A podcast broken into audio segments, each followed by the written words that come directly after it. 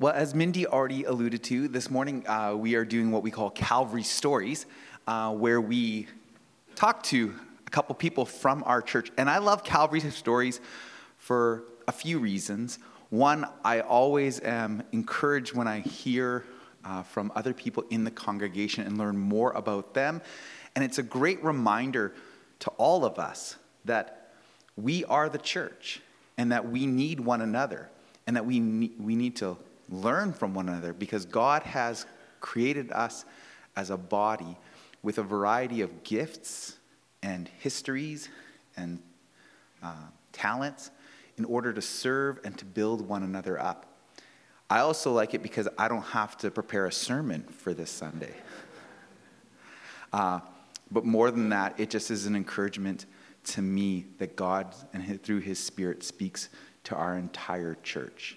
And uh, we can only learn things through one another's story that we couldn't learn from hearing from just one person. So, with that in mind, I want to invite Anneliesa Stetter. She's going to share with us first to come on up and just invite, yeah, all of us to have a posture of listening, not only to Anneliesa and what she has to say, but also what God's Spirit is saying to all of us. And just keep this in mind, too, as you're encouraged. I hope that you're encouraged from these stories this morning. Um, that your story is important, too. And it's important for us to be sharing with others because God has imparted upon each one of us something to be able to share to, to encourage the body. And also keep in mind if you see me coming towards you one day, that I might ask you to participate in being this. And I just pray that you be. I heard when somebody comes, say, run. I heard somebody say "yay" in the background. That was great. I still, I only heard "yay." So.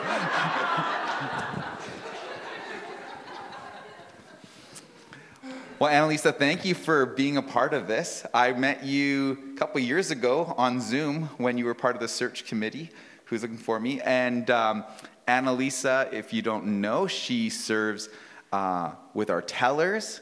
You serve on our administration team that kind of looks after the building and rentals. And you also, most importantly, oversee our coffee ministry, right?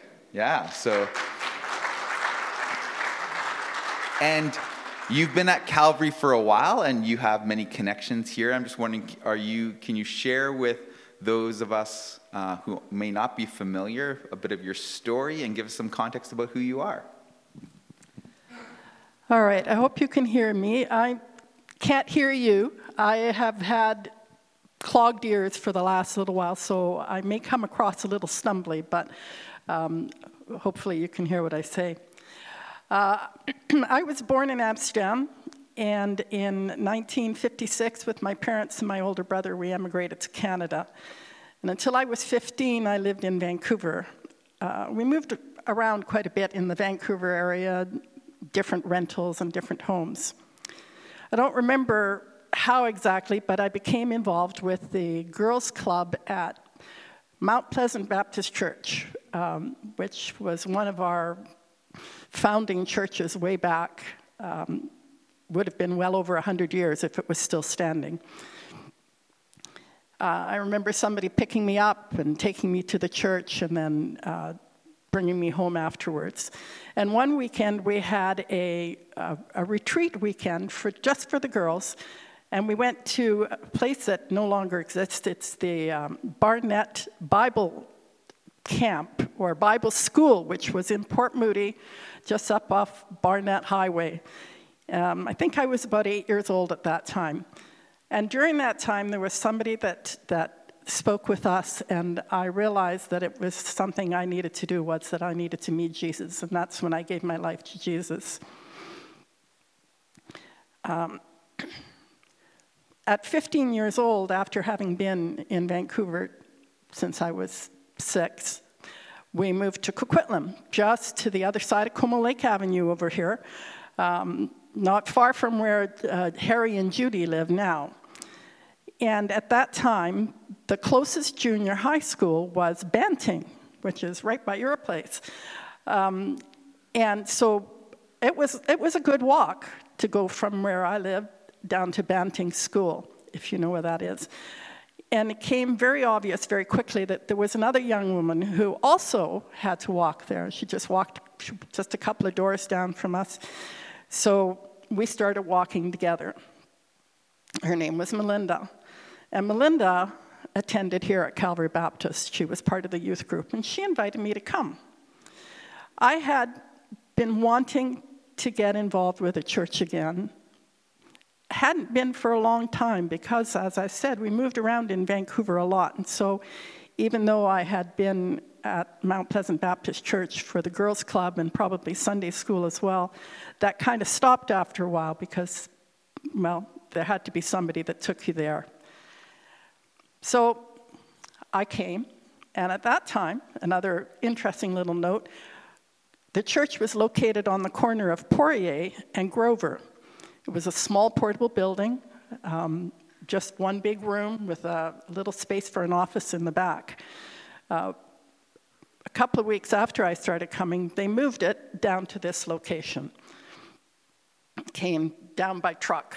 I remember watching it come down, come down the hill, and them planting it here. Uh, but I became involved with the church, and before long, I was part of the youth group. I was singing in the choir. I um, was helping in Sunday school and, and did all sorts of other different things. It was, uh, it was a very vital church. It was a, a good place to be. Later on, I was baptized at Blue Mountain Baptist Church because, well, being a small portable building, Calvary didn't have a baptismal tank. So we, our sister church, Blue Mountain, was where we were baptized, where I was baptized. After graduation, I attended Vancouver Bible Institute for a year. And you would think that I would be well on my way to be a faithful di- disciple and, uh, of Christ and, and have my life in order. Unfortunately, that wasn't the case. I started wandering, and for several years, I walked away from God and the church. But God is faithful. My dad had started attending Blue Mountain Church, and he kept urging me to come with him and so finally, after his constant nagging, I said, okay, all right, I'll come. And I went with him. And that service was incredible. It was a service of testimonies and people who had uh, realized that they needed to come back to God. And, and I, there was no way I could refuse God's call again. And I came back and, and rededicated my life to the Lord. In 1974, I met my future husband, Ron, and in 1975, we were married. We have three sons David, Aaron, and Nathan, and we also have seven grandchildren. Our middle son, Aaron, and his wife Jessica were married here, and they still and their kids still attend Calvary. My journey's had ups and downs, and I've not always been faithful to God, but God has always been faithful to me. Even in times when I strayed, I always considered that Calvary was my home. Thanks for sharing with us. Um, so, the last several weeks, we've been in a sermon series where we've been focused on who we're becoming, talking about our church's vision statement and our core values. And one of the values within our statement says that we are an intergenerational community. And uh, you know, you've been at Calvary for a long time. You attend with your husband. You're, you have kids who go here, grandchildren who go here, and so I was wondering if you would be able to share some of your own experiences of intergenerational interactions within the church that have positively impacted you or the church as a whole. And maybe you could also talk about how our church can continue to create an atmosphere where every generation feels value and heard, and there's opportunities for each one to, um, for the church's growth and development in being intergenerational. As I shared with you my story, you'll notice that uh, it, it spans quite a number of years.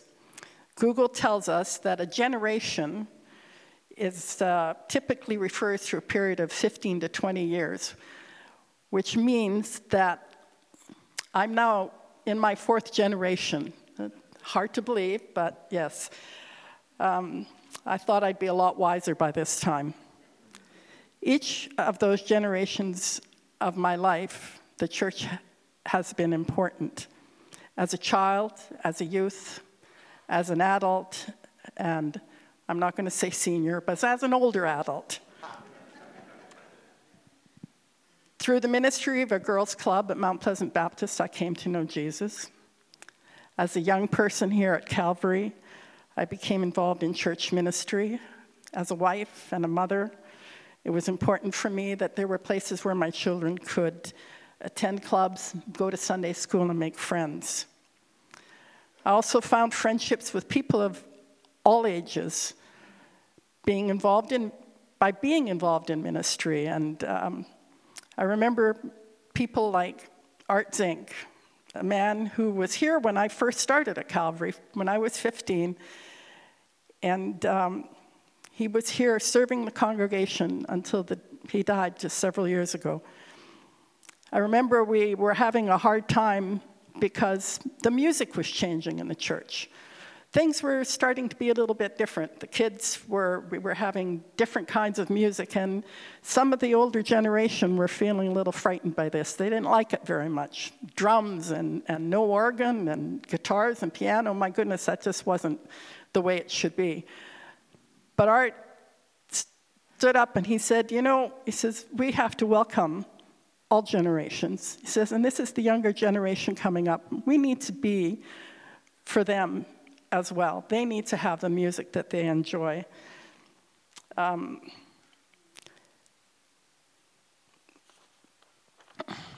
I think if we realize how important each generation is, we will value it.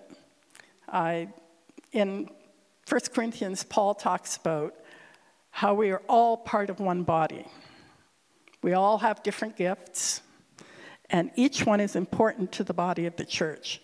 Those gifts are not just distributed to one generation. They aren't just all for the older adults or for the adults. They're given to every generation, to our children, to our youth, and, and, and everyone else. And so it's important that each generation is encouraged to use their gifts. Um, in my life, I've had many opportunities to use my gifts. I worked in the nursery, I taught Sunday school, was a youth sponsor, I was part of the worship team. I volunteered on many committees, and at one time I was a church custodian, and then afterwards I worked as a number of years as the uh, office administrator. Now I lead a team of tellers, as Dave has said, and I organize the coffee ministries for Sunday morning. As an aside, we could use more volunteers in the coffee ministry. So if you are so inclined, come talk to me. As a grandmother, I am thrilled when I hear how my kids volunteered, my grandkids volunteered in the summer ministry, and what a great job they did. I love that my son, my grandson Cohen plays on the worship team, and that Laney serves in the nursery and, and in toddler Sunday school. I see Mindy and Elazar, two young people who, uh, people who grew up here in the church, and I see them using their gifts serving uh, in the elders' ministry.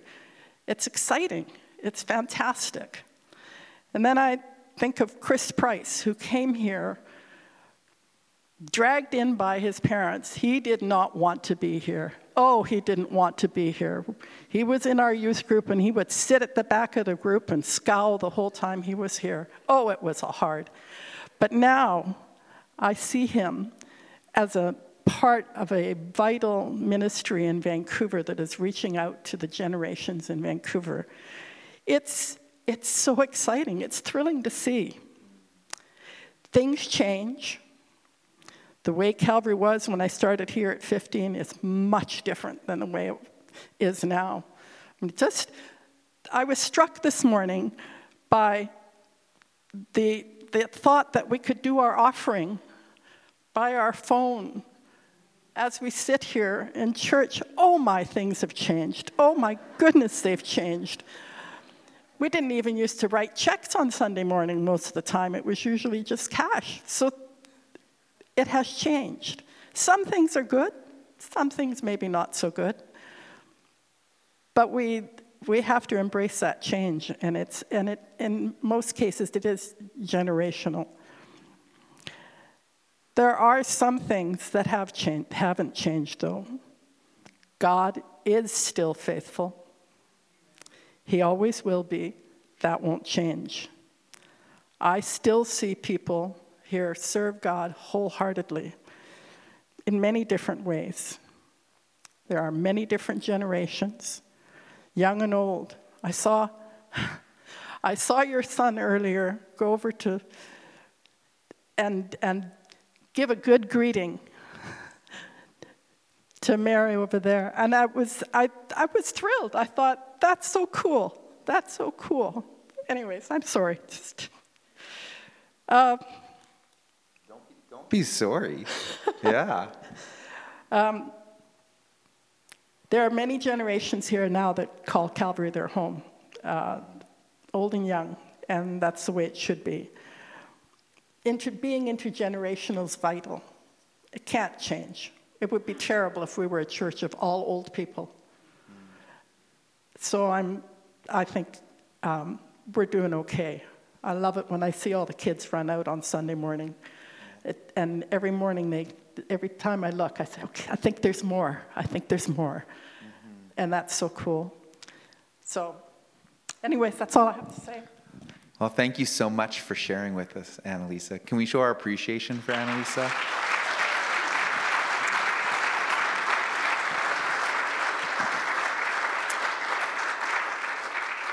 You said it would be awful if we were a church of only old people, but just let me say that it would be awful if we were only a church of just any generation, even if it was just young people too. We need each other. And I'm so grateful for you uh, and just your testimony this morning of not only God's work in your own life, but in this church and the encouragement it is for all of us to be involved and be open to how God is leading us. So, can I pray for you?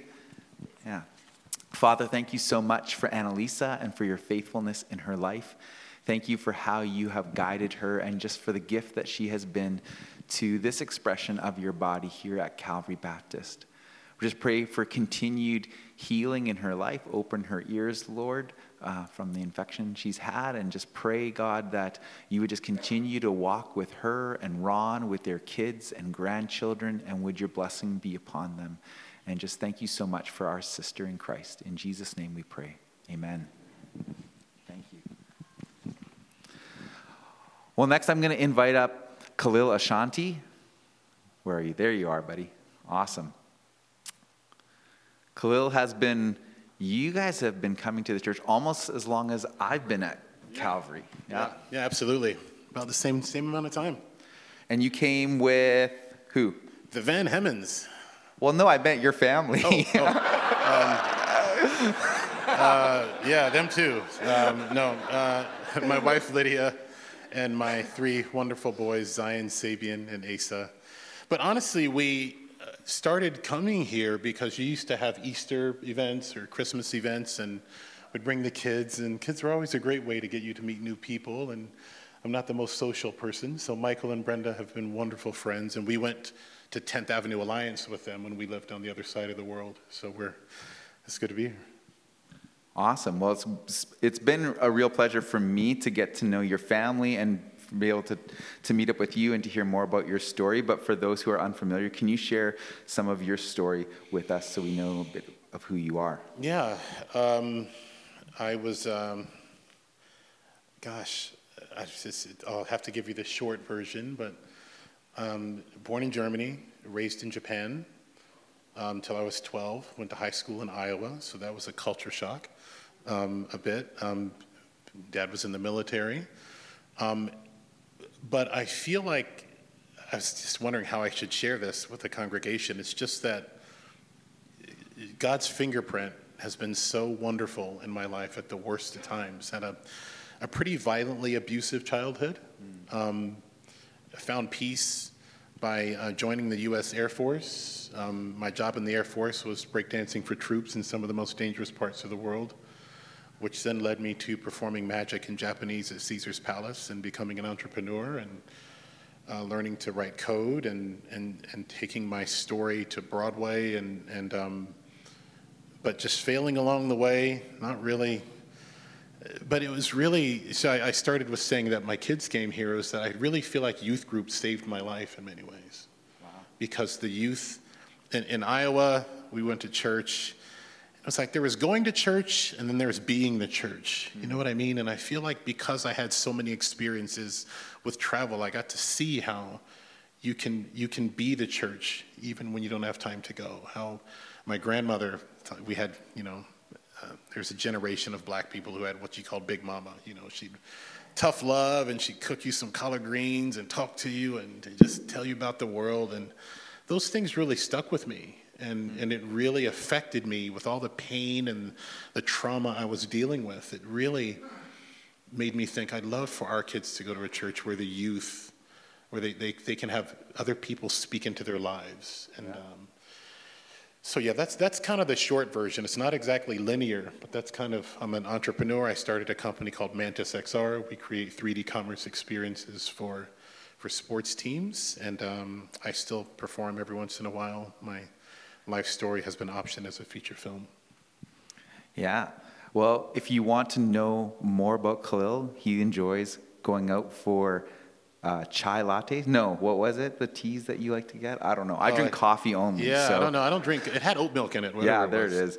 But um, he can speak to you also in Japanese if you like, which is really interesting. Yeah, yeah, So- that was yeah, lots of weird stuff going on there. So the last couple of months, we, as I said, we've been doing this sermon series, and we talked with Anneliesa. What does it mean to be an intergenerational church? But I want to speak to you specifically about our desire to be more cross-cultural, to be this cross-cultural church that represents, um, yeah, it's more representative of the area in which we live, which is very cross-cultural, and ideally like we want to represent the picture that god has of his church that is made up of people of every tribe nation and tongue. And um, yeah.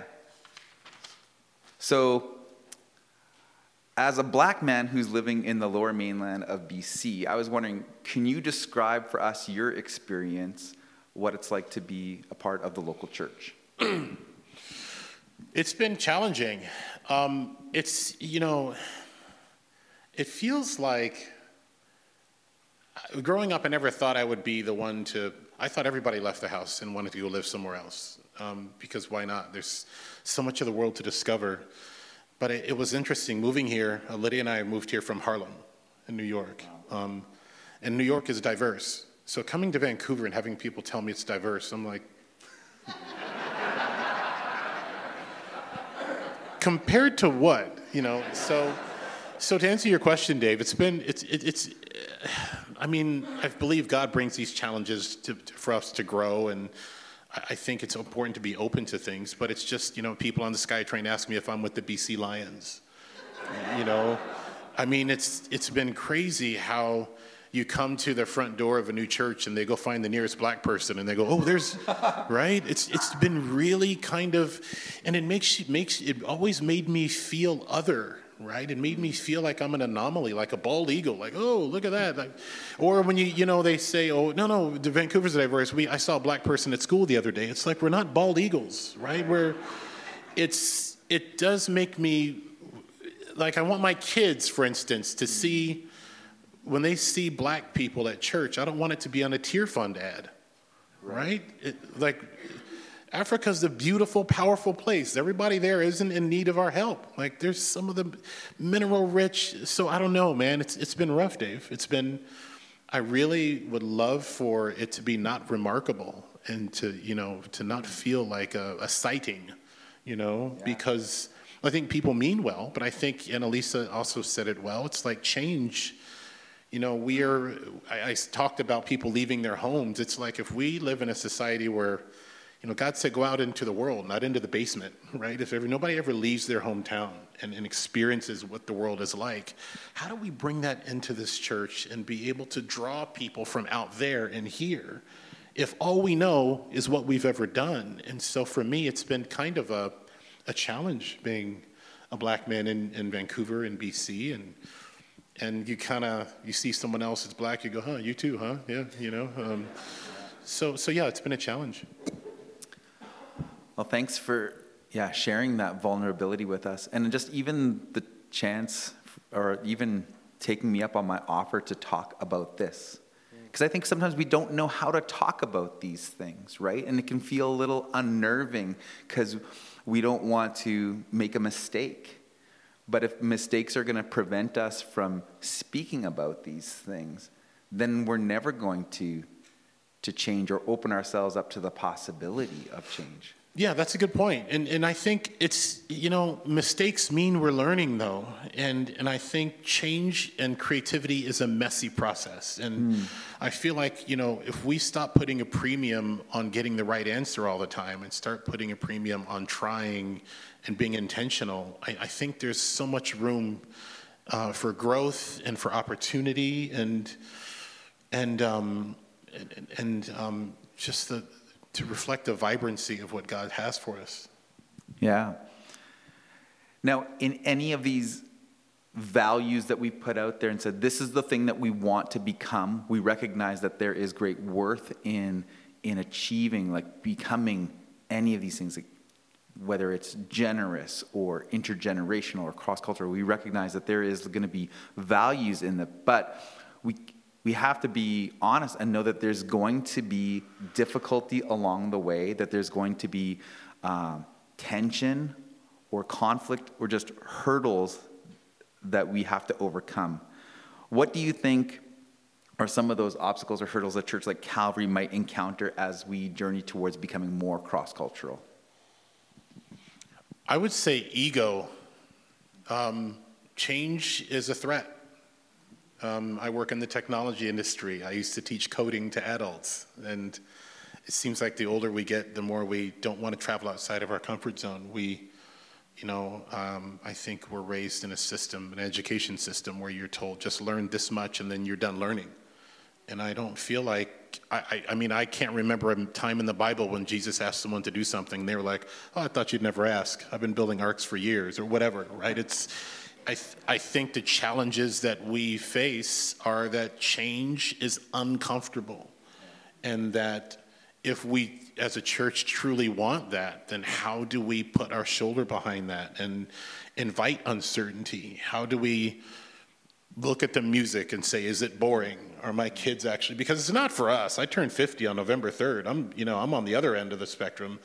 Is this, is this going to make our kids want to invite their friends? Right? right? Is this, how do we sort of, you know, I like the QR code thing. That's a great example. And I think it's great that you have the courage to bring this conversation to the forefront because I feel like if we can do that and let people know that a QR code actually leads to a website, it's just like checking your email, right? It's, it's very, it can be secure as long as on the other end it's done well. But I think ego is really a difficult thing to get, get around, especially if you're catering to a generation that expects things to be their way because they, you know, this is the way we've always done it. Hmm. And I think the words, this is the way we've always done it, are sort of a, it's a, it's a bottomless pit that you can deeply fall in. And the other thing I wanted to say was, change comes so fast that if you don't stay ahead of it, if you don't. Now, I, I think we have to find a balance. We're not going to change every month. We have to, you know, we, we know who our, we, where we find our worth and what we stand for as a church. But you also don't want to get left behind. You know, we don't want the church to empty out. Yeah. Invite uncertainty. I think those are going to be words that I'm going to be chewing on this afternoon. Um, okay, so regarding diversity, a common critique that would be given to churches or different organizations is that diversity can be about optics, less than just being a genuine expression or genuine integration. So, how do we then, as a church who wants to do things authentically, how do we become cross cultural and make sure that our efforts are genuine and not symbolic or just performative? You know, I, I think part of that is that the people in decision making positions are women. People in decision making positions and visible positions have a lived experience outside of the current uh, situation. I, I, I mean, and I'm not just talking about black people, Hispanic people, Korean, like you name it. Like there's so many different, you know, God has created so many different ways for us to relate to each other and origins. It's that if we can sort of create this, this, um, this narrative of change and diversity from a place of input rather than a place of comfort, then I think it reflects itself in drawing people from those communities here, right? Because I, I know I've, when I go to, uh, when I'm traveling and I go through the border and this, there's a, a black border guard and, and he's like, uh, hey, will you go to church, man? I said, yeah, yes, sir. He said, where you go to church? And I said, well, here. And black people have a, re, a, tendency of recommending black churches to other black people, right? And, and so you, you need to check out this church, right? And so there's this, int- there's this way that if, if we have these conversations internally um, from inviting the communities that we wish to reach and saying, hey, here's what we're thinking, here's what we'd like to do, here's I mean, I keep coming back to music because I, I think music is the ultimate universal language, right? You can, you might not remember the sermon, but you remember that song had you, you know, excited. Right? Everyone remembers the sermon. Oh, right, right.